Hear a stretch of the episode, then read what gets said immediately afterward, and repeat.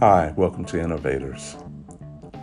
You know, one thing that I found out when I was young, imagination and daydreams were my friends and companions.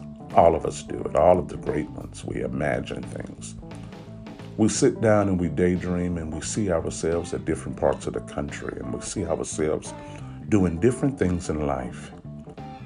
Your imagination is the one power filter that you have to be anything and whatever you want to be. And instantly you can change your life status. Instantly. I could be rich right now in my mind. But one thing I found out is about this deceitful word called discipline.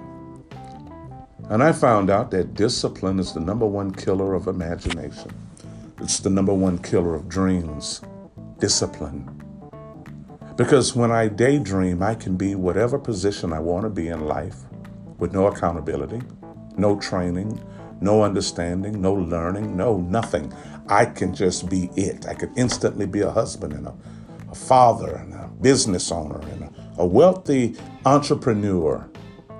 But when discipline comes in to allow me to understand the trends and to understand my mind and to understand my patience, we usually give up on our dreams, not because people rejected us, but it's because the lack of discipline caused us to reject ourselves.